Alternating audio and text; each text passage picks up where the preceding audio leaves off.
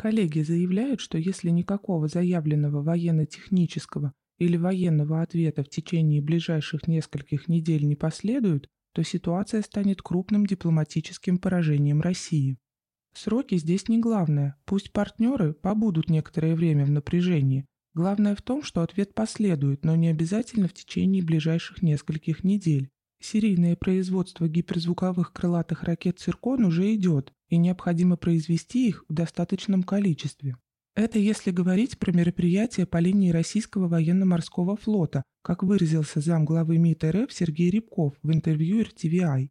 Такой вариант предполагает развертывание корабельной группировки ВМФ Российской Федерации, оснащенной ракетами «Циркон» в нейтральных водах у побережья США.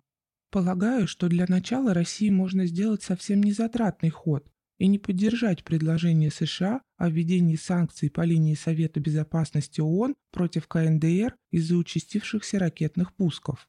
Кстати, официальный представитель МИД Китая Ван Вэньбинь заявил, что США, Южная Корея и все прочие заинтересованные стороны должны воздержаться от поспешных суждений и чрезмерно острой реакции на участившиеся ракетные пуски Северной Кореи.